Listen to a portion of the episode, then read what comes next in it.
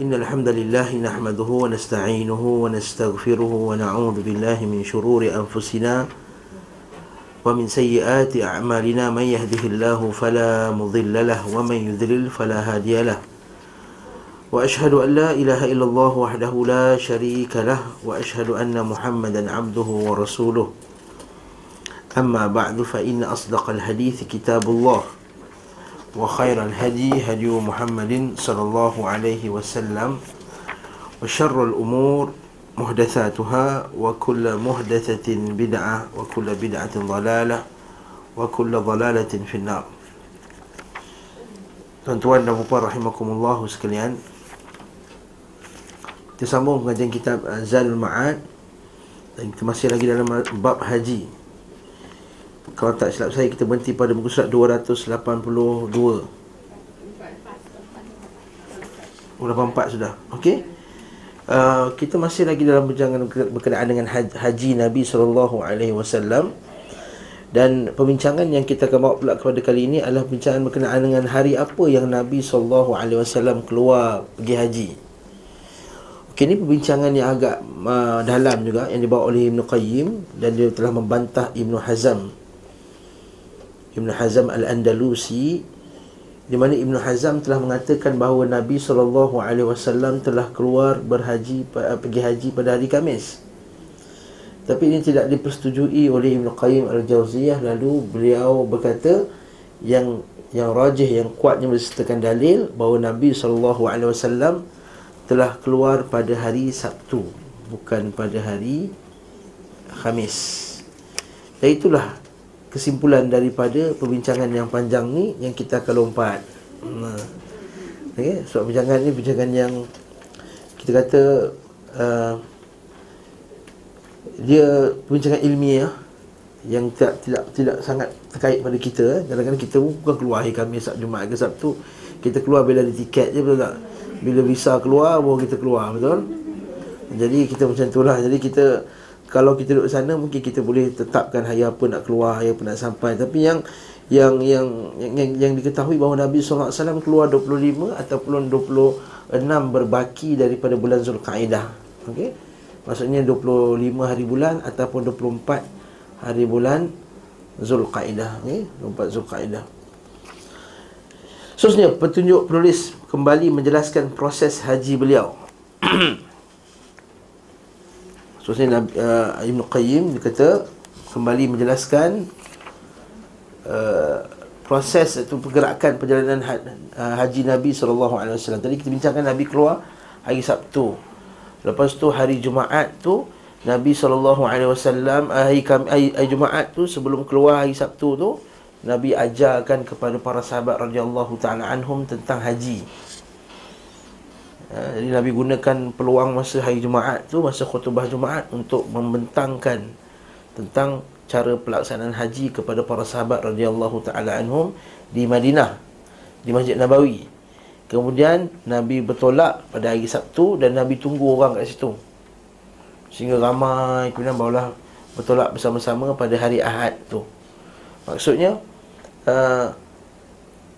Nabi SAW dia tak biarkan orang pergi haji dalam keadaan jahil, tak tahu berkenaan dengan haji. Itu kini pengajaran kepada kita, pelajaran kepada kita bahawa setiap orang yang nak pergi haji mestilah dia berdasarkan ilmu yang sahih. Ini juga nasihat oleh Syaikh Bin Baz rahimahullahu ta'ala ketika dalam nasihat dia dalam buku beliau yang nipis tu, nasihat kepada orang yang nak pergi haji, hendaklah dia belajar berkenaan dengan haji ni. Dan belajar berkenaan haji berdasarkan hadis Nabi SAW. Ya, khusus tu pergi juga. Khusus yang buat oleh siapa-siapa pergi buatlah. Tak nak sebut siapa-siapa lah kan. Khusus 12 siri ke, 10 siri ke, 9 siri ke, 100 siri ke, tak kisahlah mana-mana pergi, pergilah. Tapi yang penting kita kena pergi juga yang sunnah punya.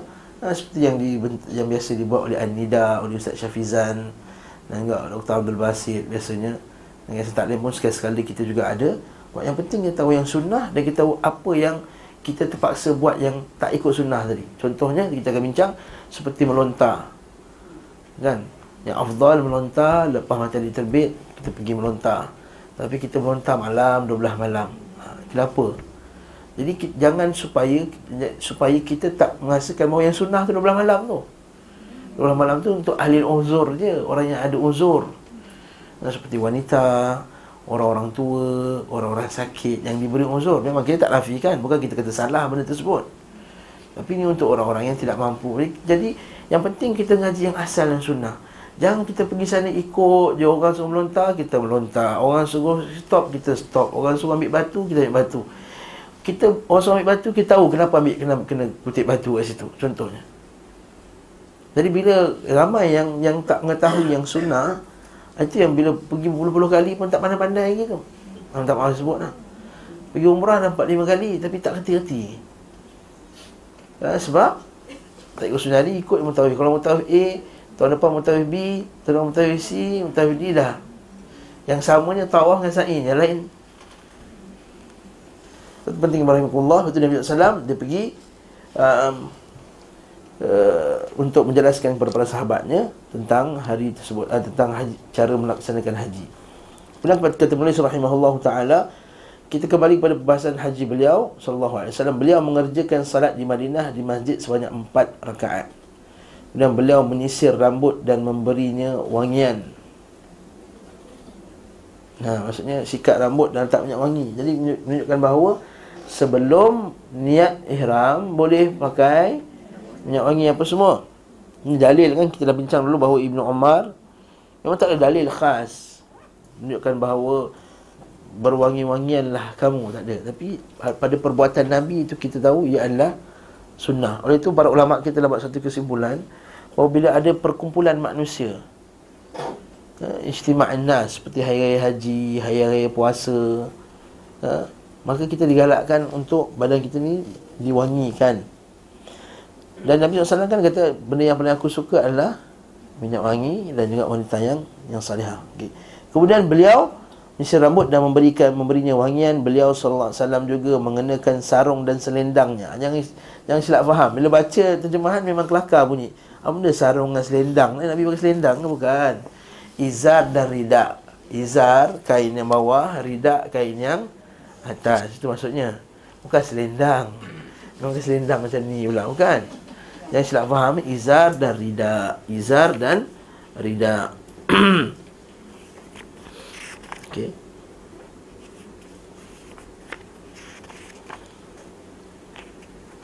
Kemudian apa jadi? Lalu berangkat di antara zuhur dan asar. Beliau sallallahu alaihi wasallam singgah di Dzul Hulaifah. Dzul Hulaifah ni mana? Bir Ali. Yang ni kita kata miqat bagi orang daripada Madinah. Maka disinggahlah di Dzul Hulaifah ataupun yang kita panggil Abyar Ali atau Bir Ali. Jadi kalau kita baca kitab fiqh Melayu lama, dia kata tempat miqat untuk orang Malaysia, untuk orang tanah Melayu di Yalamlam. Dia sebut Yalamlam kan.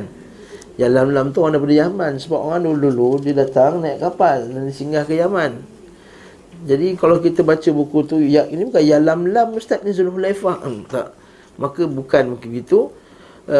Yang sebenarnya berdasarkan daripada mana yang kita datang. Dia kata apa? Hunna li ahlihinna wa man ata minhunna. Dia kata salam. Ustaz kata apa? Itu miqat-miqat tersebut adalah bagi orang ahlinya, itu orang duduk kat situ. Wa man ata alaihinna, dan siapa yang datang melaluinya. Jadi kalau kita katakanlah kita naik kapal terbang, kita kata pergi jalan-jalan Mesir dulu. Package umrah Mesir, Cairo, RM8,000. Okey. Jadi kita akan pergi Cairo lebih. Pergi Cairo, maka di tempat dia di Rabil, di Rabil. Lepas tu ada pula orang yang kita nak pergi, orang daripada Madinah. Maka kita di Dzul Hulaifah, kita masuk Madinah dulu. Orang yang terus masuk ke Mekah, contohnya nak pergi umrah ni kan, musim-musim umrah ni, naik flight dia kata kita buat umrah dulu. Maka daripada dia akan lalu Riyadh tu, kemudian terus maka dia kena lalu Qarn al-Manazil, maka dia kena niat ihram atas kapal terbang biasanya. Orang daripada Iraq pula dekat Dzatu Irq. Orang daripada selatan pula Yalamlam. Kita ala ustaz tak penting maklumat ni, nanti Ustaz bagi tahu. Sebab tu tak ambil pot pun kan, betul tak? Sebenarnya kita kena tahu supaya kita tak tersilap. Tak tersilap sebab apa? Bila langgar tempat miqat, maka kita kena bayar dam. Melepasi tempat miqat, kalau nak niat balik, kena pergi balik kat miqat tu. pergi tak miqat tu patah balik, baru boleh sah balik kita punya umrah ataupun haji. Sebab tu kita penting mengetahui bab ni. Dan salat asar padanya 2 rakaat. Kenapa 2 rakaat saja?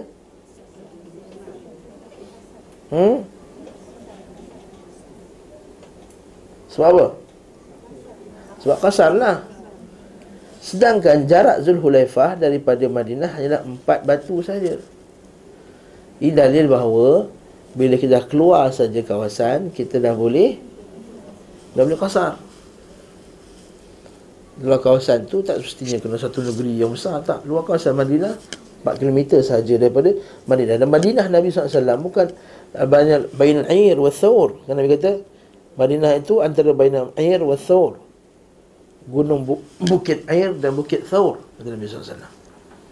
Jadi terkeluar daripada tu dah kira bukan mana. Tanah haram tu antara gunung bukit air dan Thawr.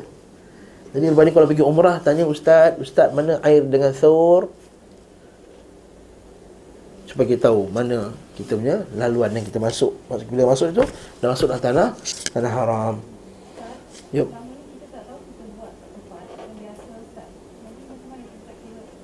Tak salah. Tak ikut sunnah. Kita terlepas sunnah Nabi SAW. Jadi salatnya sah. Sebab jumhur ulama' kata itu rukhsah. Rukhsah. Okay? Di tempat ini beliau SAW bermalam. Maksudnya Nabi tidur semalam pada hari Sabtu tu kan. Dan menjaga salat maghrib, isyak, subuh serta zuhur. Dekat mana? Dzul Hulaifah. Kenapa lama sangat Nabi kat situ? Tunggu orang. Nabi nak tunggu orang lain sampai ramai. Sebab ada orang kita kena ingat zaman tu bukan zaman WhatsApp, bukan zaman sekejap je kan. Orang main Facebook apa semua, Nabi keluarkan iklan. Hari Sabtu ni kita nak pergi haji. Tak. Jadi kena tunggu berita tu sampai tu. Nabi SAW rahmatnya ke atas kat umatnya, maka Nabi tunggu kat situ supaya Nabi qasar tanpa menjamakkan. Nampak tak? Menjaga salat maghrib, isyak, subuh serta zuhur. Ini dalil bahawa kepada kita bahawa Nabi SAW kalau tidak ada keperluan untuk menjamak, maka kita tak jamak. Okey, kalau tidak ada keperluan untuk jamak, maka kita tak jamak, kita hanya qasarkan salat sahaja. Okey, kita kena betulkan baik tune kita. Orang Melayu bila sebut qasar mesti termasuk sekali jamak. Bila sebut jamak mesti termasuk sekali qasar. Jadi tune ni kena betulkan balik. Qasar tu yang sunnah, jamak tu bila perlu. Jamak itu bila perlu. Saya contohnya kalau kita pergi berjalan, contohnya kita masuk hotel kat Kota Bharu. Kita bila kita masuk kita macam-macam nak tempat nak pergi. Nak pergi pasar Kharijah, nak pergi PCB, nak pergi makan itu, nak pergi makan ni, nak pusing sana, pusing sini. Jadi selepas zuhur ni kita jamak lah, senang. Jadi nanti tak kelang kabut kita nak cari asar, nak cari masjid, nak cari surau untuk wanita, untuk anak-anak. Anak-anak penuh dalam kereta lagi nak gila-gila pergi solat apa semua. Masyaqqah kan? Wanita lagi nak cari tempat, nak cari toilet apa semua. Jadi kita kata kita jamak lah. Okey. Ini untuk yang orang yang musafir. Adapun orang yang tak musafir, maka dia masyaqqah yang hakiki lah. Kesusahan yang hakiki lah. Seperti dia polis ataupun dia doktor, buat operation seperti dan seumpama dengannya. Ini banyak kali kita sebut dah. Beliau SAW mengerjakan di tempat ini salat yang 5 waktu. Nampak? Isi-isi beliau SAW saat itu semua ikut sekali pergi haji. Dan pada malam itu beliau SAW menggilakan mereka semua. Kerana hadis Rasulullah SAW lebih kuat daripada 30 orang lelaki. Nabi gilakan semua 30 semua sekali 10 orang isteri Nabi SAW. Ketika hendak ihram, beliau SAW mandi untuk ihramnya. Ini kita kata mandi sunat ihram ni.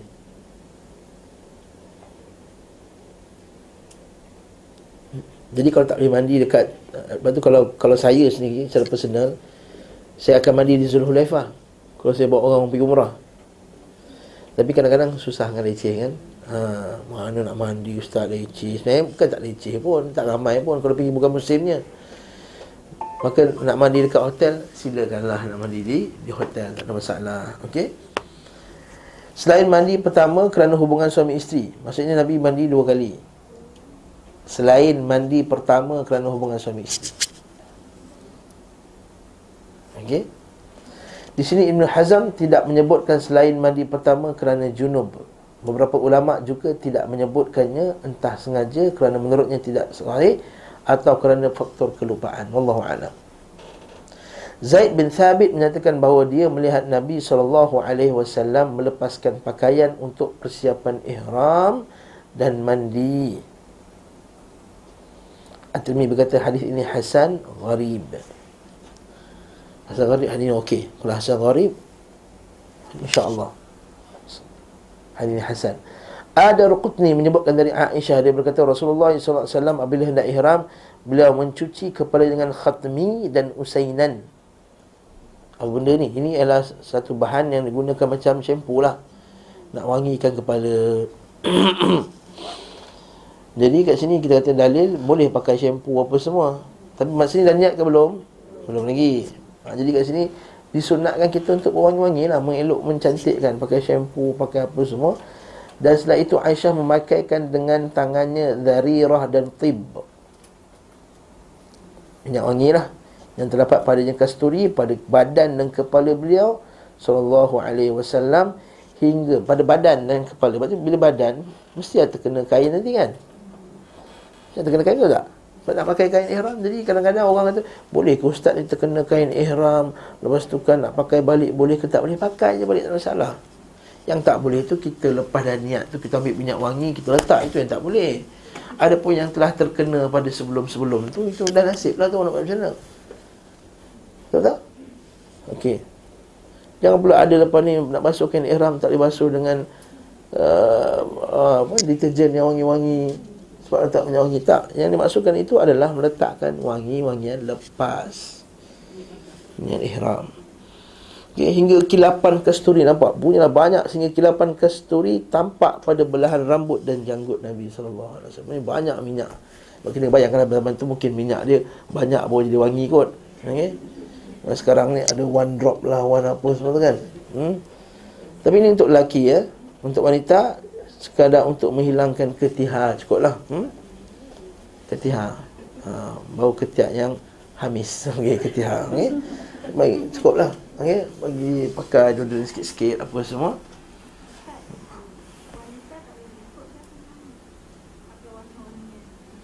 Tu saya sebut, baru sebut tadi.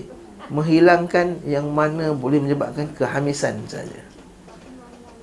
Wangian tak boleh sampai orang terbau, tak boleh. Lalui.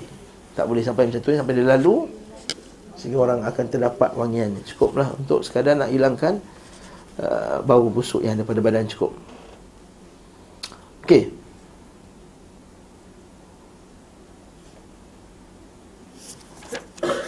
Lepas tu apa jadi? Kita perlahan-lahan ni sebab kita nak buat macam mana sunnah Nabi SAW kan.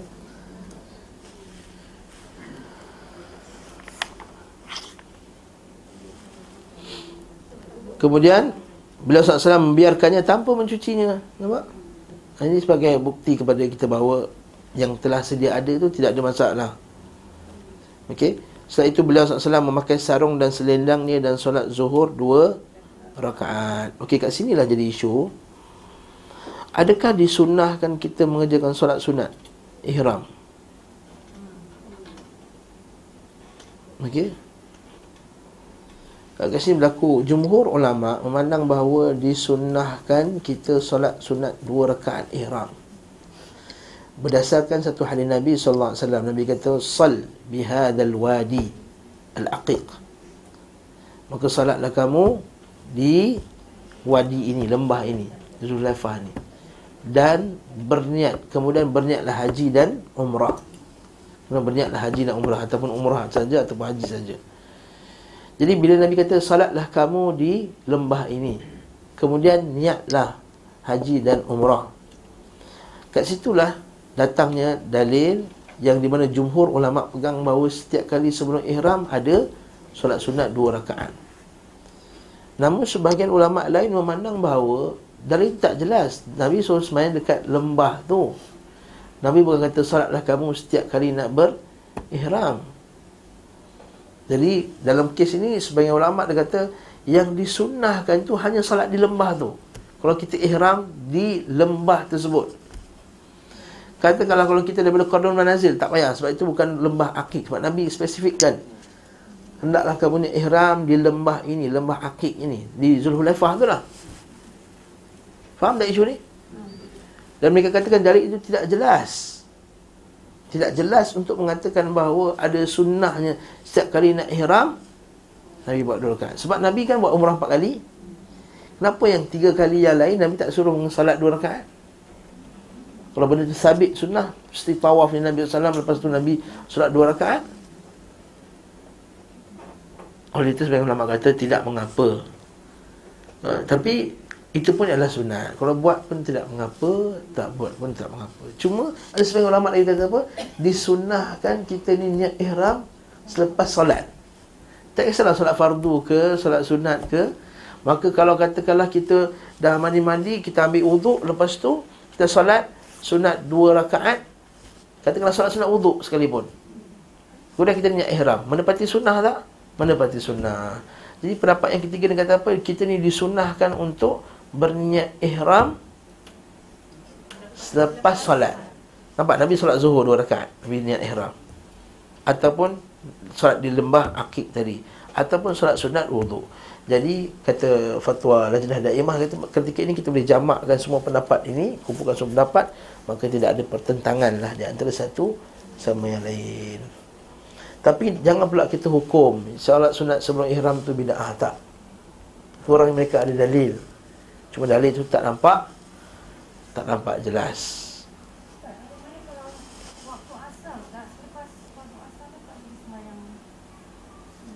Maksudnya lepas sembahyang asar tu dah kita niat ihram.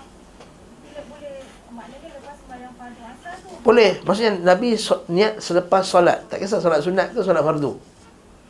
Nampak dalam kes ini Nabi solat sunat zuhur. Lepas solat sunat zuhur, solat sunat lah. Lepas Nabi solat zuhur, Nabi niat ihram.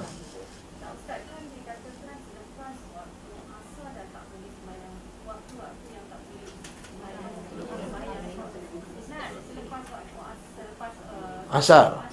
Ya. Pasal saya pergi pada satu masa tu, maksud dah sampai asar, kita sampai asar tu saya ditawih kata tak payah sembahyang ini pun tak pasal. Asar dah sembahyang belum? Belum asar, belum kita belum sembahyang lagi. Kenapa tak sembahyang asar dekat Dzul Hulaifah? Dah sembahyang kat Dzul Hulaifah, lepas tu nak sembahyang ihram. Jadi lepas sembahyang asar tu niat je dah. Tak payah sunat lagi dah. Tak payah sembahyang sunat. Tak payah sunat. Tak perlu sunat-sunat lagi dah. Dah solat. Kita kata sunnahnya lepas solat. Tak kisahlah solat fardu ke solat sunat. Kalau kita semayang di asar di hotel, okay, pergi ke Bir Ali, nak just buat ihram tu, boleh tak kita solat sunat? Berdasarkan Nabi kata bila kamu nak buat ihram solat sunat di Wadi Aqiq tadi. Apa yang kita boleh buat? Masuk masjid, solat tahiyatul masjid. Tahiyatul masjid lepas asar pun boleh. Okay, kita kata solat-solat sunat zawatus sabab, solat-solat sunat bersebab, buat pada waktu yang dilarang pun tidak mengapa, tidak dilarang, dikecualikan. Solat sunat ihram tadi dah sebut tadi lah. Kalau solat sunat ihram termasuklah tadi. Sebab solat sunat bersebab. Solat sunat ihram, solat sunat bersebab. Yang tak boleh solat sunat mutlak. Yang solat sunat bersebab. Kalau nak keluar dari khilaf, senang cerita. Masuk masjid, solat sunat tahiyatul masjid. Ataupun ambil wuduk, solat sunat wuduk. Dah habis cerita. Dia tak ada gaduh-gaduh lagi dah. Kalau sembahyang apa ni, nak betul dilarang ni, solat sunat wuduk. Solat sunat apa ni, solat sunat tahiyatul masjid. Habis cerita. Puan Azra macam tak puas hati tu. Puas hati ya. Kalau tak puas hati kita bincang. Setelah itu beliau memakai memakai sarung dan selendangnya dan solat zuhur 2 rakaat. Okey, jadi apa kesimpulannya? Sunat sebelum haji atau umrah, mandi. Dan kalau nak potong bulu apa yang diperlukan, potonglah, sebab nanti bila kita nak masuk ihram saja, maka larangan ihram akan terkena kepada kita. Apa larangan ihram? Tak boleh potong kuku, tak boleh potong rambut, tak boleh cabut bulu, tak boleh membunuh binatang, tak boleh memetik-metik pokok daun lagi, tak boleh makan pakaian berjahit bagi lelaki, tak boleh menutup muka dan sarung tangan untuk wanita, tak boleh makan wangi-wangian lelaki dan wanita, tak boleh muqaddimah jima lelaki dan wanita, tak boleh menikah, tak boleh jadi tidak boleh menikahkan orang. Okey, itu larangan. Tidak boleh menutup kepala bagi orang lelaki tapi pakai payung boleh. Tak boleh tutup kepala pakai kopiah, jangan tunjuk warak pula kan. Pakai ihram pakai kopiah. Sebab kita dah tengok orang macam tu. Pakai ihram tu kopiah. Okey. Mana mazhab ikut tak tahu, wallahu a'lam. Jadi ini adalah benda-benda yang dilarang. Jadi kita satukan sebelum tu lah, kita potong kuku ke rambut kita apa semua nak potong selesai sebelum tu. Sebab kita bayangkan zaman Nabi SAW, Nabi bertolakkan 25, Nabi sampai sekitar 4 macam tu, 4 Zulhijjah, 9 hari berjalan. Sebab tu lah bila saya buat dulu kursus umrah, kata, "Ustaz, sempat ke nak menikah, nak ni?" Kita fikir kita 5 jam naik bas tu. Zaman Nabi SAW 9 hari, sempat lagi nak ngorak tu. Sambil-sambil berjalan ramai-ramai tu kan, tengok comel awet tu sempat lagi barakallahu fikum kan? Masya-Allah. Jadi itu dia punya. Adapun yang lain-lain tidak ada masalah, seperti pakai sabun tak ada masalah, mandi pun tak ada masalah. Orang Melayu ni mandi takut nak mandi. Sebab apa? Takut nanti kan jatuh rambut, jatuh apa, tak ada masalah, mandi je. Yang kedua, bila katakanlah orang perempuan dia dah pakai dan niat dah ihram tu kan, dia sampai hotel tu nak tukar baju lain, boleh tak? Boleh. Ada seorang kata ihram tu kena pakai kain baju yang sama juga. Tak semestinya. Tak semestinya. Maksudnya kita dalam state of ihram, bukan yang kena pakai baju ihram yang sama. Kalau jenis yang banyak duit nak pakai kain ihram tukar-tukar boleh kan. Setengah orang gaji kan 5 hari. Orang lain semua sama berkelabu-kelabu baju. Kita tiap-tiap hari tukar kain ihram. Tak masalah. Tidak jadi masalah. Okey. Kemudian Nabi SAW mengerjakan haji qiran dan dalil menunjukkan demikian. Jadi kat sini perbincangan yang panjang nanti kita akan masuk dalam berkenaan dengan nak tunjuk buktikan bahawa Nabi SAW melakukan haji qiran. Apa itu haji qiran? Biasa kebanyakan kat sini pun dah pergi haji kot Qiran ni apa? Haji qiran. Tak confident menjawab ni. Hajah-hajah sekalian, haji qiran adalah haji dan umrah yang digabungkan sekali. Jadi kita haji ni ada 3 jenis haji. Satu, haji ifrad, iaitu haji saja, niat haji saja tanpa ada umrah. Yang kedua, dia panggil haji tamattu'. Tamattu' maksudnya bersenang-senang, bersedap-sedap. So apa, bila nanti dia akan buat umrah dulu, buat umrah dalam bulan-bulan haji. Dengar ni, buat umrah dalam bulan-bulan haji, kemudian dia keluar, dia tahallul daripada umrah dia, kemudian nanti masa 8 hari bulan atau 9 hari bulan dia masuk ke dalam haji balik. Maka lepas tu satu lagi dia panggil haji qiran, penggabungan antara dua. Apa bezanya? Sebenarnya tak nampak sangat beza antara kedua tu. Dari segi pelaksanaan tak ada nampak sangat beza. Kalau kita tengok, okey, kalau orang tawar, orang yang haji qiran, tamattu' dengan ifrad, bezanya pertama sekali pada niat.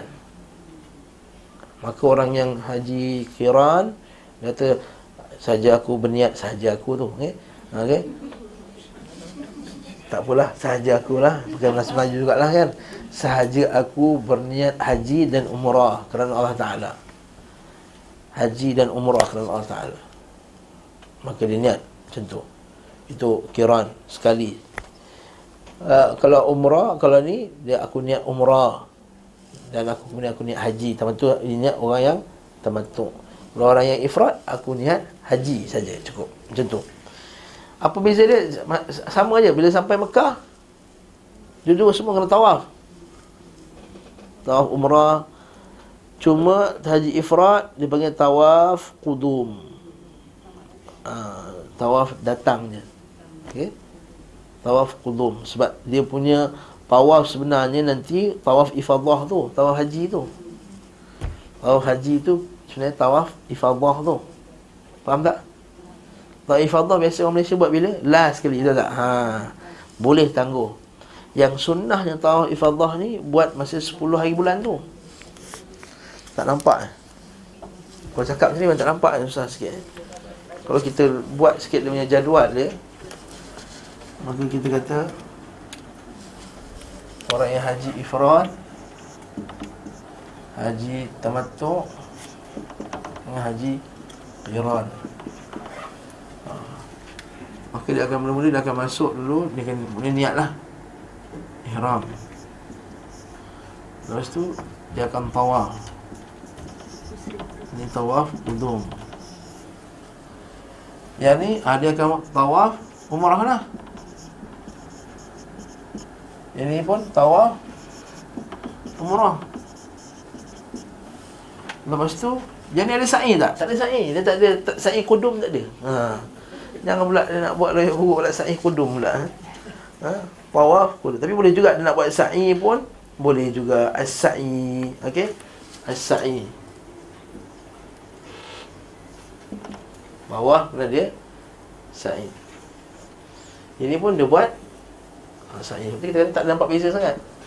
Dia buat dia okey, yang ni dia nak sa'i sekarang pun boleh. Dia nak sa'i kemudian pun boleh. Dia nak sa'i sekarang awal-awal tu boleh, ataupun dia nak sa'i yang masa tawaf ifadah tu. Okey.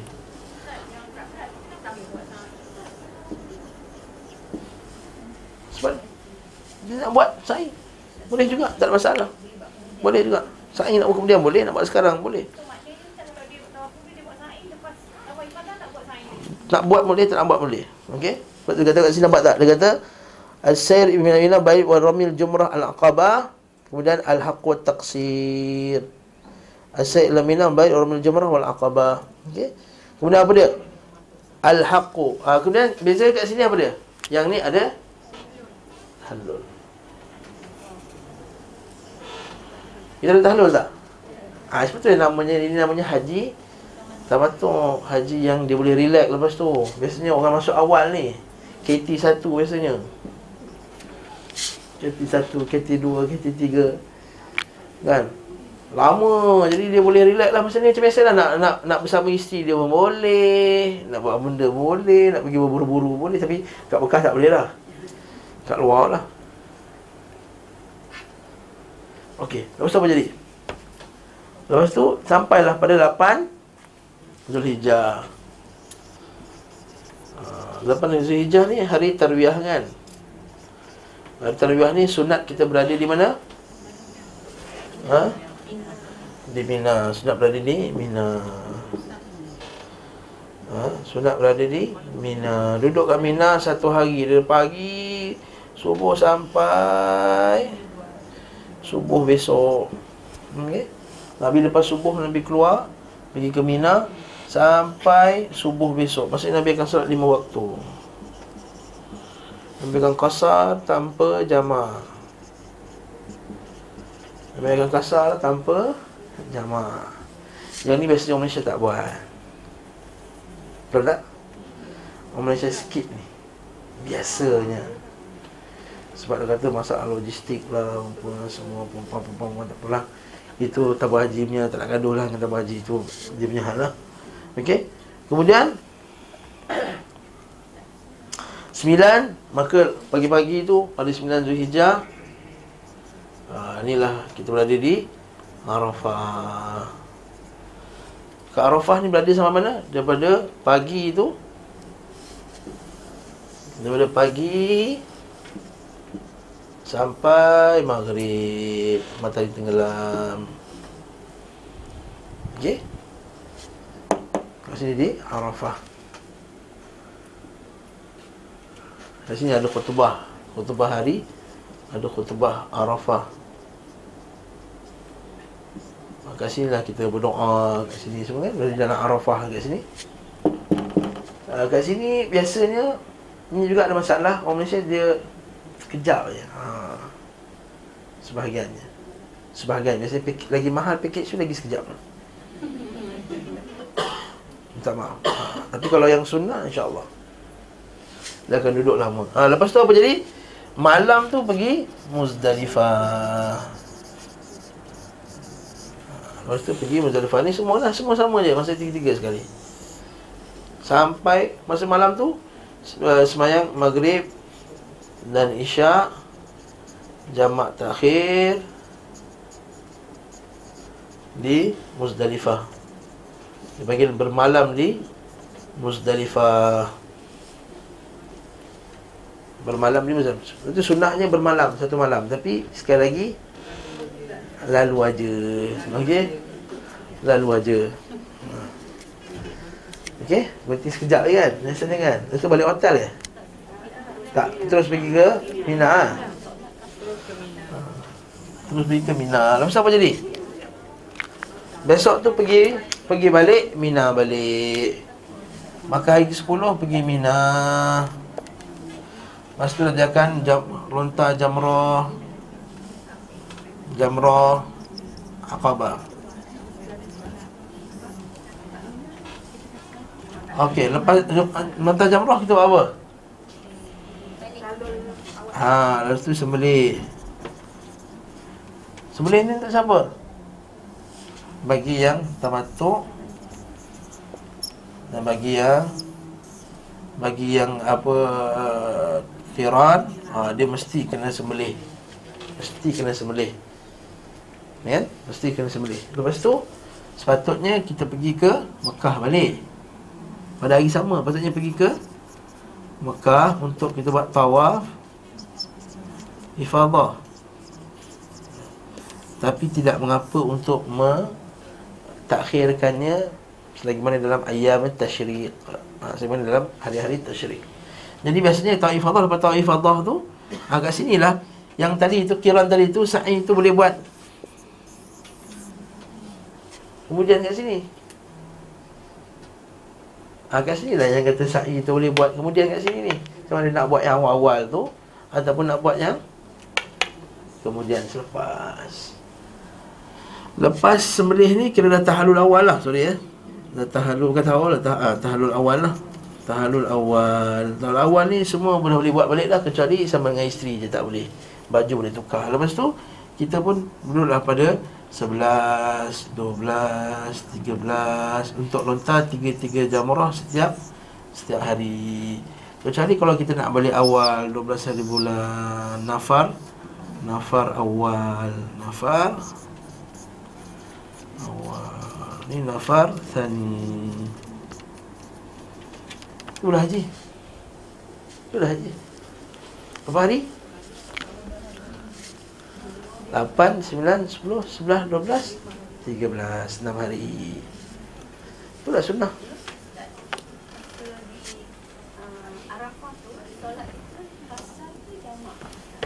Qasar. Yes. Qasar kan salat. Dan jamak sekali. Nak jamak boleh, qasar. Tapi biasanya orang buat qasar saja. Qasar, lepas tu kita tak musafir ke, tak bergerak mana, kita stay nazil. Jadi kita qasar, zuhur qasar, asar qasar, lepas tu kita pergi dekat Muzdalifah. Okey, tak apa, nanti insya-Allah detailnya akan dibawa dalam bincangan ni. Okey. Isu yang Ibn Qayyim nak bawa sekarang dalam kitab ni adalah Nabi buat haji apa sebenarnya? Nabi buat haji apa? Jadi kat sini Ibn Qayyim dia menguatkan pendapat yang rajih mengatakan Nabi SAW melakukan haji qiran. Okey. Kemudian Nabi SAW ihram untuk haji dan umrah di tempat salatnya. Tidak dinukilkan keterangan bahawa Nabi SAW salat untuk ihram 2 rakaat selain fardu zuhur. Ini Ibn Qayyim seolah-olah dia ambil pendapat yang kata tak ada solat sunat. Nampak kat sini ya? Soalan Ibn Qayyim dia katakan bahawa tak ada solat sunat ihram. Okey. Sebelum ihram, beliau SAW mengalung haiwan korbannya dengan sepasang sandal dan memberi tanda di bahagian kanan haiwan tersebut. Beliau membelah ujung pundak unta korbannya sehingga darah mengalir. Dia lukakan sikit supaya tanda apa dia itu untuk apa? Hadi wa isyarihi. Betul dalam pendapat ni indal ihram. Maksudnya kita khaskan binatang ni khas untuk apa dia? Sembelih. Sebab Nabi SAW ketika haji dia sembelih 63 ekor unta. Dan baki tu pada Sayyidina Ali radhiyallahu anhu. Dia bawa. Kan Nabi kata afdalul hajj as-sajju was-sajj. Al-ajj was-sajj. Sebaik-baik haji tu al-ajj was-sajj. Al-ajj itu takbir yang kuat. Allahu akbar, Allahu akbar, kan takbir yang kuat. Labbaik Allahumma labbaik dengan yang kuat. Yang kedua was-sajj, banyak tumpahkan darah, maksudnya banyak sembelih kurban. Okey. Seterusnya kata Ibn Qayyim, hanya saja kami mengatakan beliau sallallahu alaihi wasallam untuk haji Qiran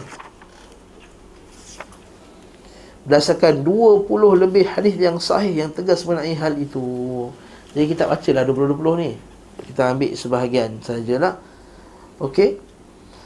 Riwayat Imam Al-Bukhari dan Muslim dalam Sahihain dari Ibn Umar, beliau berkata Rasulullah sallallahu alaihi wasallam tamattu' pada haji wada' dengan melaksanakan umrah kepada haji seraya melakukan kurban. Ini tamattu' ni ustaz. Saya tadi Qiran. Nanti kejap lagi kita akan buat perbincangan bahawa perkataan tamattu' pada ulama pada zaman awal Islam dia belum lagi dikoinkan khas untuk haji tamattu' yang kita sebut ni. Maksudnya tamattu' juga pada zaman tersebut merujuk pada haji Qiran. Tamattu' juga pada zaman tersebut, pada zaman awal Islam dia belum lagi ada spesifik macam tu, maka dia termasuk juga tamattu' ialah tamattu' tu haji Qiran. Sebab apa? Sebab bila dia masuk sekali senang dia. Dah dia tenang, dia tak ada apa nak fikir nak tahallul, nak keluar apa semua, dah sekali je semua. Ini nama tamattu'. Jadi lagi kita akan buat perbincangan bahawa tamattu' pada sisi ulama-ulama yang awal juga adalah Qiran. Buku surat 294 nanti insya-Allah. Nanti kita baca dalil dia. Dan beliau SAW telah menuntun haiwan korbannya dari Dzul Hulaifah. Nabi bawa binatang korban. Nanti kita akan tengok juga kat sini kenapa Nabi tak tukar kepada tamattu'. Tamattu' yang ini, tamattu' yang ini. Sebab Nabi kata aku dah bawa haiwan, maka aku buat Qiran je lah. Maka kalau tahun depan sekali lagi kalau buat haji, aku kalau boleh aku suka tamattu' lagi. Sebab tu nanti kita akan buat perbincangan mana yang afdal, tamattu' ke Qiran. Maka tak syak lagi, kebanyakan para ulama kata yang afdal sekali nombor satu tamattu'. Sebab Nabi galakkan para sahabat. Yang kita akan tengok Nabi galakkan para sahabatnya tukar daripada Qiran supaya buat. Sebab Nabi kan kata mula-mula tadi, hendaklah kamu niat haji dan umrah sekali, masukkan sekali masa dekat Dzul Hulaifah tadi. Bila sampai, nak sampai tu Nabi kata kalau boleh korang tukar jadi tamattu'. Itu yang kes Aisyah tak berhati, ingat tak? Ingat tak kes Aisyah tak berhati? Dia tak boleh buat umrah awal-awal sebab dia period. Lepas tu dia terpaksa tukar, dia terpaksa stay haji Qiran. Jaga isteri-isteri lain dapat haji, dapat umrah dengan haji sekali. Dia tak berhati kan Aisyah. Kita kena ingat cerita macam tu. Jadi kalau tanya Nabi buat tamattu' kan, Nabi tak buat tamattu'. Tapi macam mana pula afdalnya tamattu'? Sebab Nabi kata kalau aku boleh aku nak buat tamattu', tapi aku dah bawa dah binatang. Buat binatang, maka dia kata teruskan buat Qiran. Okey, faham tak?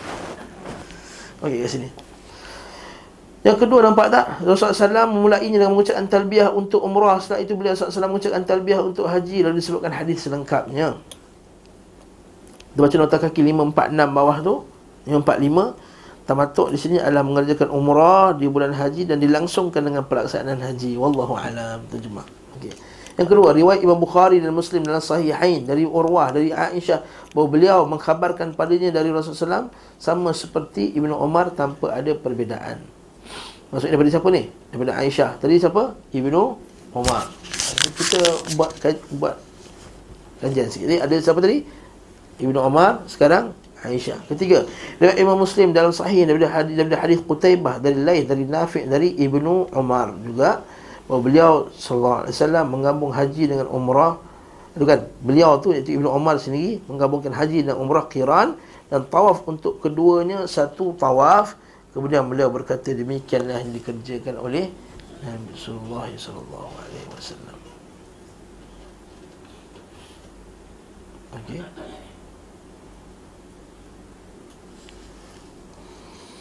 Hadis ini tidak bertentangan dengan keempat riwayat Abu Daud daripada An-Nufaili, Zuhair daripada Ibnu Muawiyah menceritakan kepada kami, Ishaq menceritakan kepada kami, Ibnu Umar tanya berapa kali Rasulullah umrah, beliau menjawab 2 kali. Maka Aisyah berkata sungguh Ibnu Umar telah mengetahui bahawa Rasulullah umrah 3 kali selain yang beliau gabung dengan hajinya. Maksudnya samalah. Maksud Ibnu Umar tu Nabi buat umrah 2 kali. Umrah yang tak gabung. Aisyah kata Nabi buat umrah 3 kali. Maksudnya tak ada pertentangan lah.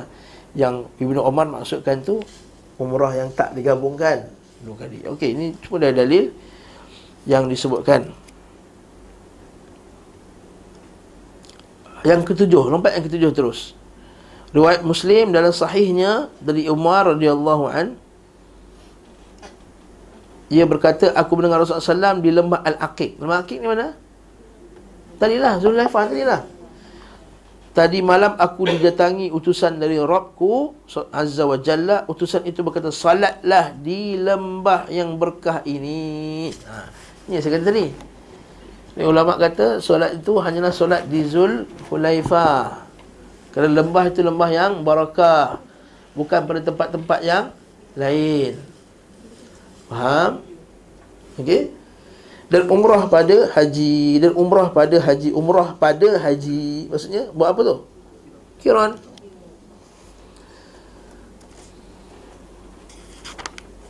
Ada banyak lagi dalil ni.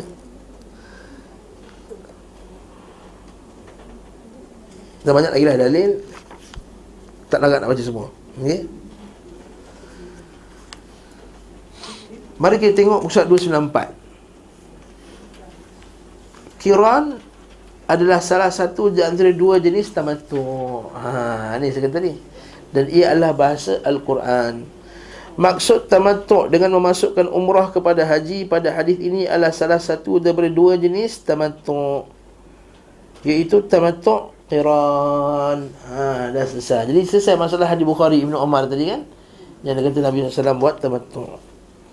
Dan ia adalah bahasa Al-Quran. Sebab itulah bila Abu Bakar dengan Omar, dia mengeluarkan fatwa supaya orang buat haji ifrad, Ibnu Abbas marah. Dan kita bertauhid disebut Ibnu Abbas kata tamatta'an Nabi sallallahu alaihi wasallam, Nabi bertamattu. Jadi Ibnu Abbas sebut tamattu tu tamattu apa? Tamattu qiran ke tamattu yang ni? Tamattu biasa tu. Tamattu qiran. Lalu Ibnu Abbas dengan Omar kata, dia kata, tapi Abu Bakar dengan Omar, ada orang kata ke Ibn Abbas, tapi Abu Bakar dan Omar kata, bagus lagi buat ifrat. Abu Bakar dengan Omar, dia keluarkan fatwa supaya orang ramai buat ifrat. Sebab apa? Sebab Abu Bakar dengan Omar tak nak Mekah tu jadi kosong. Kalau buat umrah dengan haji sekali, nanti orang tak pergi lagi lah Mekah. Nanti Mekah tu jadi tak ada orang lah. Kita kena ingat zaman tu, zaman dulu-dulu tu, bukan zaman-zaman kita. Kalau kita lagi suka pergi kosong lagi bagus. Betul tak? Kan? Senang aku nak cium Hajar Aswad, senang tak bergaduh apa semua, okey. Ala kulihal. Bila dengar fatwa Abu Bakar dengan Umar tu, marah Ibn Abbas. Ibn Abbas kata, aku bawakan dia kata yushik antanazzala alaikum, hampir-hampir saja turun ke atas kamu hijaratan minas sama, hampir-hampir saja diturun ke atas kamu batu yang menimpa kamu daripada langit. Kerana aku kata Rasulullah SAW telah melakukan demikian, kamu kata Abu Bakar dengan Umar. Abang Ibn Abbas ni manhaj, ini kita panggil manhaj. Apa saja manusia dalam dunia ni yang lawan cakap yang tak sama dengan Nabi SAW, maka ucapan siapa yang perlu didepankan? Nabi. Kalau Ibn Abbas ada zaman ni, dah kena Wahabi dah. Betul tak? Ibn Abbas ada zaman ni, Ibn Abbas lah Wahabi nombor satu sekali. Sebab apa kata? Nabi buat macam ni, Abu Bakar dengan Umar tu. Belum lagi Pak Ahmad, Haji Lebay, kan? Haji Yasin, Haji Bud, macam-macam lah. Barakallahu fikum. Nampak ni manhaj. Menunjukkan bahawa Ibn Abbas kata inilah yang Nabi buat lagi bagus. Yang Nabi buat lagi bagus. Okey. Jadi kat sini para sahabat yang menyaksikan proses turunnya Al-Quran dan penafsirannya mendukung pernyataan di atas. Oleh kerana itu Ibn Umar berkata, Rasulullah SAW tamattu' dengan memasukkan umrah kepada haji. Beliau memulai dengan ihlal, mengucapkan talbiyah untuk umrah, dan ihlal untuk haji. Hal serupa dikatakan juga oleh Aisyah. Tadi kita jumpakan tadi hadis Aisyah. Di samping itu sesungguhnya tak diragukan lagi yang dikerjakan Rasulullah SAW adalah tamattu' qiran, seperti yang dipastikan oleh Imam Ahmad. Dan ada perkara yang mendukung hal ini bahawa Imran bin Husain berkata Rasulullah SAW tamattu' dan kami pun tamattu' bersama dengan Nabi SAW. Sementara beliau adalah orang yang berkata kepada Mutarrif, aku menceritakan padamu satu hadis yang semoga Allah memberimu manfaat kerananya. Sesungguhnya Rasulullah SAW mengumpulkan antara haji dan umrah dan beliau tidak melarangnya hingga wafat. Baik terdapat dalam Sahih Muslim dengan demikian Imran mengkabarkan tentang haji kiran beliau dengan berkata beliau SAW tamattu' dan beliau SAW mengumpulkan antara haji dan umrah.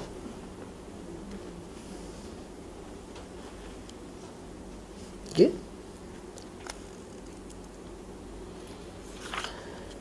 Selesai tak masalah ni? Okey.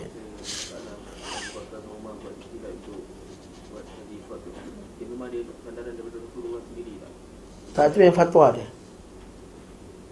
Sebab Nabi sebenarnya tak larang tiga-tiga. Nabi larang buat ifrat, Nabi benarkan buat ifrat, Nabi benarkan buat tamattu', Nabi benarkan buat qiran.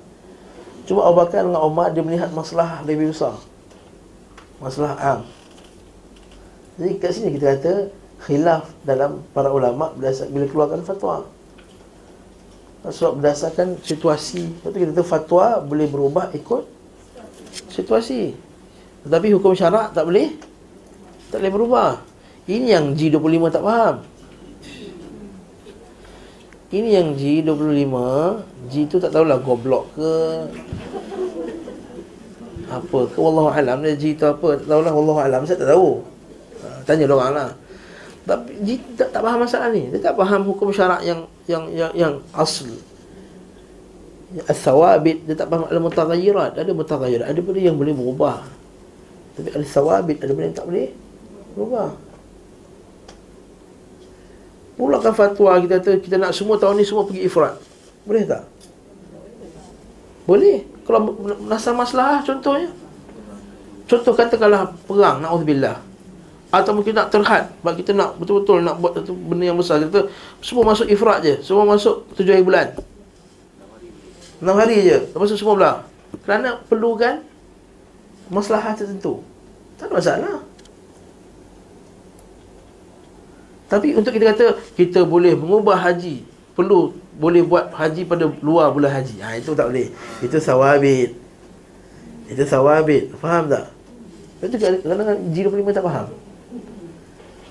G25 tak faham masalah ni. Masalah dosa individu ialah dosa. Dosa individu ke tak individu ke kerajaan, berdasarkan masalahnya boleh menghalang. Bukan dosa individu tak boleh ketuk. Kalau adanya syak yang kuat, maka dia boleh masuk. Nak nampak dua orang tu peluk-peluk, cium, dah tahu bukan suami isteri dah. Jiran semua tahu. Tak apa, kita itu dosa peribadi. Kita orang minum arak pun tak boleh tegur lah. Dari Islam dia tak hukum sebat orang minum arak 80 kali. Ada. Itu kan dosa peribadi. Zina dosa peribadi ke tak peribadi? Peribadi.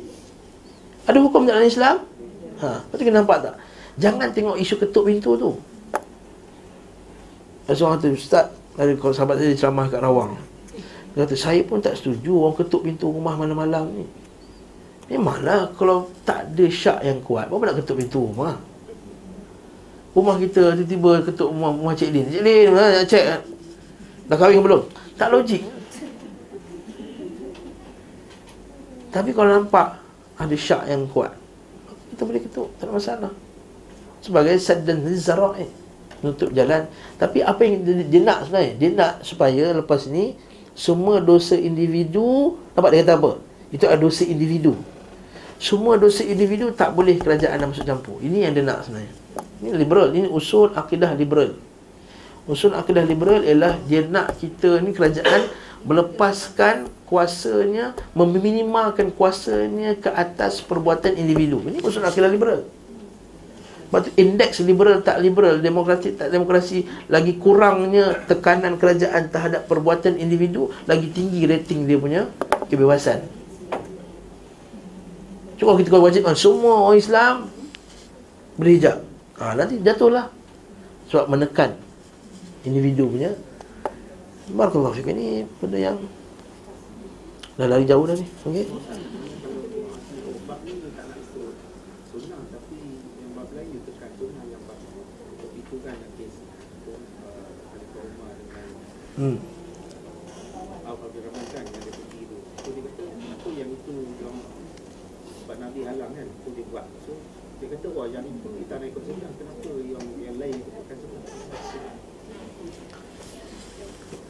Kita kata kerajaan kita ni dia bukannya tahu semua benda, betul tak? Faham tak? Kita kena faham pemimpin kita bukan tahu semua benda. Jadi apa yang kita dapat yang satu dah betul tu, itu kita pertahankan dulu. Kenapa yang lain tak ikut lagi? InsyaAllah yang lain akan ikut. Kita nasihat dia, dakwah dia. Jangan sebabkan lain tak ikut, yang ni pun jangan ikut, betul tak? Oh, kalau itu yang ni, kalau itu tak ikut, ini you buat. Okey, so dua-dua nak buang. Apa yang logik yang tak pakai ni? Gentarlah maksudnya orang tu lah. Oh, kalau okey, vape haramkan, rokok tak haramkan, so halalkan vape juga. Nampak tak? Logik apa yang tak pakai ni? Okey, kerajaan sekarang sibuk nak haramkan vape. Kenapa tak haramkan rokok? Oh, vape haramkan, rokok tak haramkan. Yes, kita. Bagus. Haramkan rokok. Tapi sekarang kerajaan dah haramkan vape. Kita sokong lah. Sama juga. Kerajaan dah buat menangkap orang khaluat bila ada syak yang tinggi. Cuma perlulah ada proses yang betul. Itu yang kita perlu. Ini kita kata teknikal tu isu lain. Nampak? Saya tak faham masalah ni. Masalah ni simple. Ha? Dia pakai kat luar tu.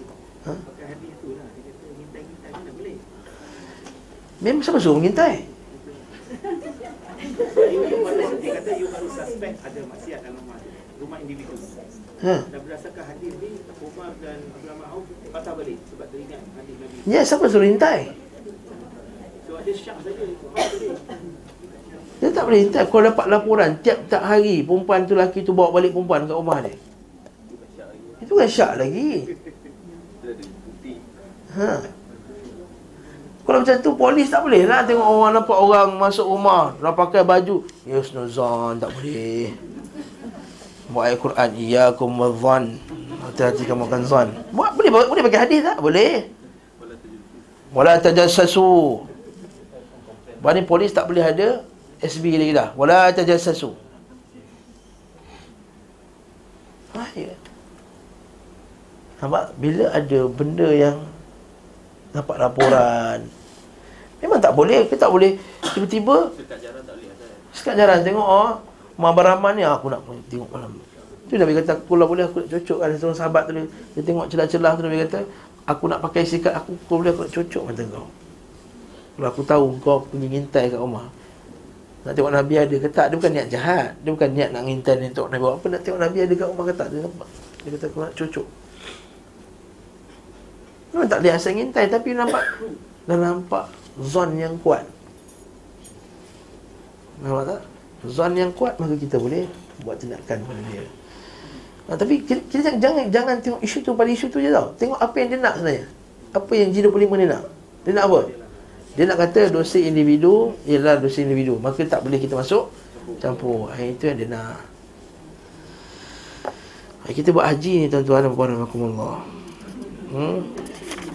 Dan seterusnya kita langkah haji ni, banyaklah dalil menunjukkan bahawa Nabi SAW buat haji kiran.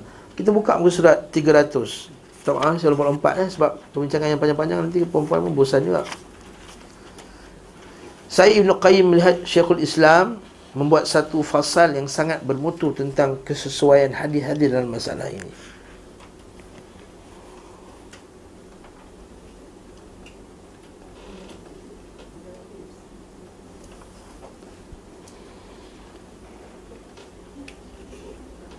Okey.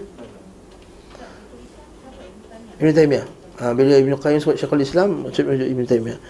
Adapun yang benar, hadis-hadis dalam masalah ini saling bersesuaian dan tidak bertentangan, kecuali pertentangan yang sangat kecil yang bisa terjadi pada persoalan yang lain. Sesungguhnya dinukil secara akurat dari sahabat bahawa Nabi SAW mengerjakan tamattu'. Dan tamattu' dalam terminologi mereka, kefahaman para sahabat ini maksudnya merujuk pada qiran. Para sahabat yang menukil bahawa Nabi SAW mengerjakan ifrat haji tunggal, dinukil dari mereka bahawa mereka bahawa beliau SAW mengerjakan haji tamattu', umrah digabung dengan haji namun diselingi dengan tahallul. Al-Pembersih pertama tercantum dalam Sahihain dari Sa'id bin Musaid, dia berkata Ali dan Uthman berkumpul di Uthman. Adapun Uthman melarang tamattu' atau umrah. Maka Ali radhiyallahu anhu berkata, apa yang engkau inginkan? Melarang perkara yang dikerjakan oleh Rasulullah SAW. Uthman berkata, biarkan kami, dakna. Beliau berkata, aku tidak bisa membiarkanmu. Ketika Rasulullah melihat perkara itu, beliau pun ihlal untuk keduanya sekaligus. Riwayat ini menjelaskan bahawa orang yang mengumpulkan haji dan umrah dianggap tamattu' menurut istilah mereka. Dan ini pula yang dikerjakan oleh Nabi SAW. Uthman juga setuju bahawa Nabi SAW mengerjakan demikian. Namun perbezaan antara keduanya, apakah ia lebih utama bagi kita ataupun tidak lebih utama. Sebab tu Uthman dia memandang ifrat lagi bagus. Dia pandang ifrat lagi bagus. Ini ijtihad para sahabat radhiyallahu ta'ala anhum. Maksudnya kalau kita buka kitab fiqh Syafi'i pun, sepanjang Imam Syafi'i kata ifrat lagi bagus. So bila ifrat, kita akan datang sekali lagi untuk umrah. Betul tak? Maka kita akan datang banyak kali ke rumah Allah SWT. Sebagai ulama pandang macam tu. Sebagai ulama pula dia kata ikut turutan macam Nabi buat. Yang afdal sekali qiran, yang second tamattu', yang ketiga ifrat. Ada yang susun pula tak. Ada kata tamattu' lagi afdal. Saya sebut tadi kan, sebab Nabi suruh para sahabatnya tukar niat daripada qiran tukar kepada tamattu'. Ini kita kata khilaf di kalangan para ulama. Jadi jangan bergaduh dalam masalah ni. Kesimpulannya, buatlah mana yang kita mampu, mana yang kita mudah, mana yang kita boleh lebih bertakwa kepada Allah SWT, lebih sesuai untuk kita. Okay? Kalau kita dapat last minute punya visa, maka saya rasa lebih sesuai untuk kita buat qiran ataupun ifrat. Kalau kita buat datang awal-awal dah sampai dah, buatlah tamattu'. Sebab lama nak tahan tu, kurang sebulan. Betul tak? Ambil pula package dua katil, dua orang sebilik. Lagi lah. Nanti kena bayar asyik makan unta. Jasa asyik makan unta ni. Bagus kita ni package tu, ramai nak makan unta ni. Tiada hari makan unta. Rupanya beredar. Okey, kita lain tu. Okey. Dan apakah syarat syariat fasakh memutuskan ihram haji? Okey, boleh fasakh tak? Nabi SAW dia suruh sahabat daripada umrah, daripada haji qiran tukar kepada tamattu'. Boleh tak? Mazhab Syafi'i kata itu khas untuk sahabat Nabi SAW. Maka kita tak boleh, kita dah niat nak qiran, lepas tu I nak tukarlah, tamattu'. Tak boleh.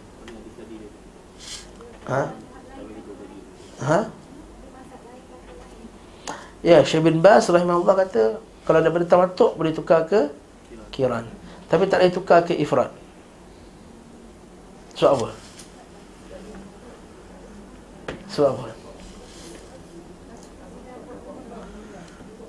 Sebab dia dah niat untuk berumrah. Sebab dalam kalau niat tamattu', dia telah niat untuk umrah. Jadi kalau dia tukar kepada ifrat, dia fasahkan kepada ifrat, maka dia tak buat umrah. Sedangkan dia dah niat ihram tadi. Dan Allah Ta'ala kata dalam Quran, wa atimmul hajja wal umrata lillah. Sempurnakan haji dan umrah bila kamu dah berniat. Ini peraturan ini juga disebut oleh Syaikh Bin Baz. Maka yang boleh nak pindah pun pindah ke Qiran, atau Qiran pindah ke tamattu. Itu je boleh. Zakat ifrat tidak dibenarkan sebab dah niat umrah. Barakallahu fikum. Okey. Tapi mazhab Syafi'i tak kasi langsung. Tidak Qiran kepada tamattu dan tidak tamattu kepada Qiran, sebab seperti kata Al-Imam Nawawi rahimahullah ta'ala dalam kitabnya Al-Majmu' yang terkenal tu, dia khas untuk para sahabat radhiyallahu ta'ala. Itu berlaku pada zaman Nabi je, khas untuk Nabi sallallahu alaihi wasallam. Tapi Syaikh Bin Baz lain pula. Syaikh Bin Baz kata siapa yang pergi sampai Qiran sunat tukar pada tamattu, diistihbabkan. Wallahu ta'ala alam bis-shawab. Okey, nampak dia kata, dan apakah syarat-syarat fasakh memutuskan ihram haji dan menjadi sebagai umrah berlaku juga bagi kita? Oh, dia kata sama seperti perbezaan yang terjadi di kalangan para fuqaha. Namun yang ingin digarisbawahi, Uthman dan Ali sepakat bahawa Nabi SAW mengajarkan tamattu. Uthman bukan menafikan Nabi kita buat tamattu, tapi Uthman dia memandang ifrat itu lebih afdal. Sementara maksud tamattu dalam terminologi mereka mencakupi Qiran. Kita buka sebelah lah, kita lompat lagi sebelah 301. Syekhul Islam melanjutkan para khulafa ar-Rashidun, Umar, Uthman dan Ali serta Imran bin Husain dinukil daripada mereka melalui sanad yang sahih bahawa Rasulullah SAW menggabungkan antara umrah dan haji Qiran. Mereka menamai perbuatan itu sebagai tamattu. Bahkan Anas menyebutkan telah mendengar Rasulullah SAW mengucapkan talbiyah untuk haji dan umrah sekaligus. Masya Allah. Dah jelas dah? Kita nak jelas macam matahari. Okey. Ada lagi? Ada siapa yang pening-pening lagi, confuse lagi? Okey.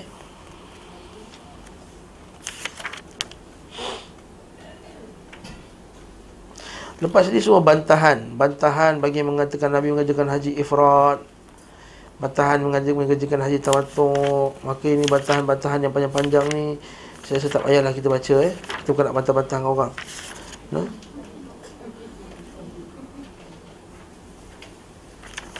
Ada banyak . Kalau kita baca detail ni, Masya Allah. Nanti kita akan bawa nanti muka surat 321, mana lebih afdal. Nanti kita masuk terus, buka muka surat 321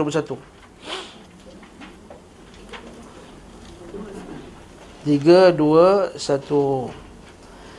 Yang ni tadi saya sebut secara begitu saja. Kita akan tengok dalil . Penulis Ibn Qayyim berpendapat bahawa tamattu' lebih utama daripada ifrat. Telah dinukil secara akurat bahawa tamattu' lebih utama daripada ifrat kerana beberapa poin. Di antaranya, pertama, Nabi SAW memerintahkan mereka memutuskan ihram haji, memfasahkan ihram haji dan menjadikannya tamattu'. Yang ni tamattu' di sini tamattu' yang kita maksudkan, bukan Qiran . Kan para sahabat datang dengan umrah dan haji sekali. Kan Nabi kata, kamu kat lembah Akik ni sembahyang 2 rakaat dan niatlah umrah dan haji sekali. Kemudian Nabi suruh fasahkan, tukarkan niat kamu daripada Qiran, tukar jadi tamattu'. Satu, jadi itu bukti bahawa tamattu' lagi afdal. Mustahil, kata Ibn Qayyim, beliau sallallahu alaihi wasallam memindahkan mereka dari perbuatan utama kepada perbuatan yang lebih rendah keutamaannya. Betul tak? Jadi menunjukkan bahawa Nabi mesti offer kepada benda yang lebih afdal, lebih baik. Kedua, beliau sallallahu alaihi wasallam menyayangkan keadaan yang maksudnya rasa macam, sayangnya tak buat tamattu'. Keadaan yang tidak mengerjakan tamattu'. Beliau bersabda, sekiranya aku mengetahui sebelumnya apa yang akan terjadi dari urusanku, aku tidak akan membawa haiwan korban. Nampak? Tak buat haiwan korban. Dan aku akan menjadikannya sebagai umrah. Inilah dia dalil yang ulama kata tamattu' tu lagi Allah. Dan ketiga, beliau SAW memerintahkan setiap orang yang tidak membawa korban agar mengerjakan tamattu'. Macam kita confirm lah, kita tak bawa korban, nak bawa lembu dan kapal terbang. Nampak? Keempat, perbuatan yang dikerjakan beliau SAW dan para sahabatnya adalah Qiran bagi yang tidak membawa haiwan korban, dan tamattu' bagi yang tidak membawa, betulkan tu, Qiran bagi yang membawa haiwan korban.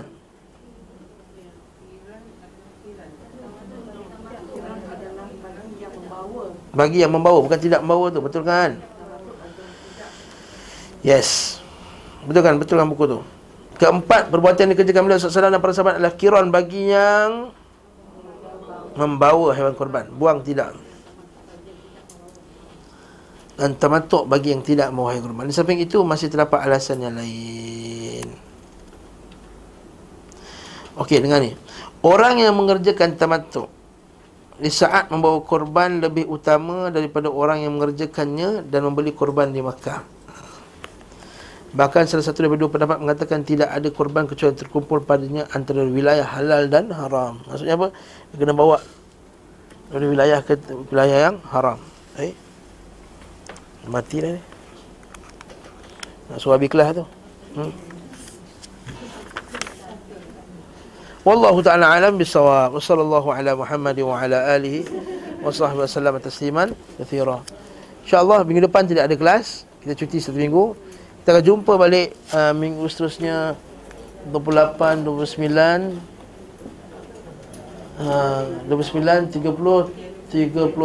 Disember insyaAllah. Jadi 31 Disember insyaAllah kita akan jumpa balik. Jadi kesimpulan yang terakhir kita buat apa dia?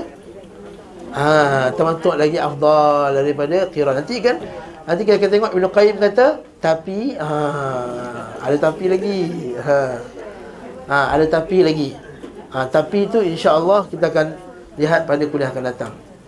Soalan dekat sini kata, ustaz, kalau seorang wanita tu memang menggunakan niqab, apakah perlu membuka niqab untuk muka ketika dalam ihram? Nak buka atau terus pakai niqab, mana lebih rajih?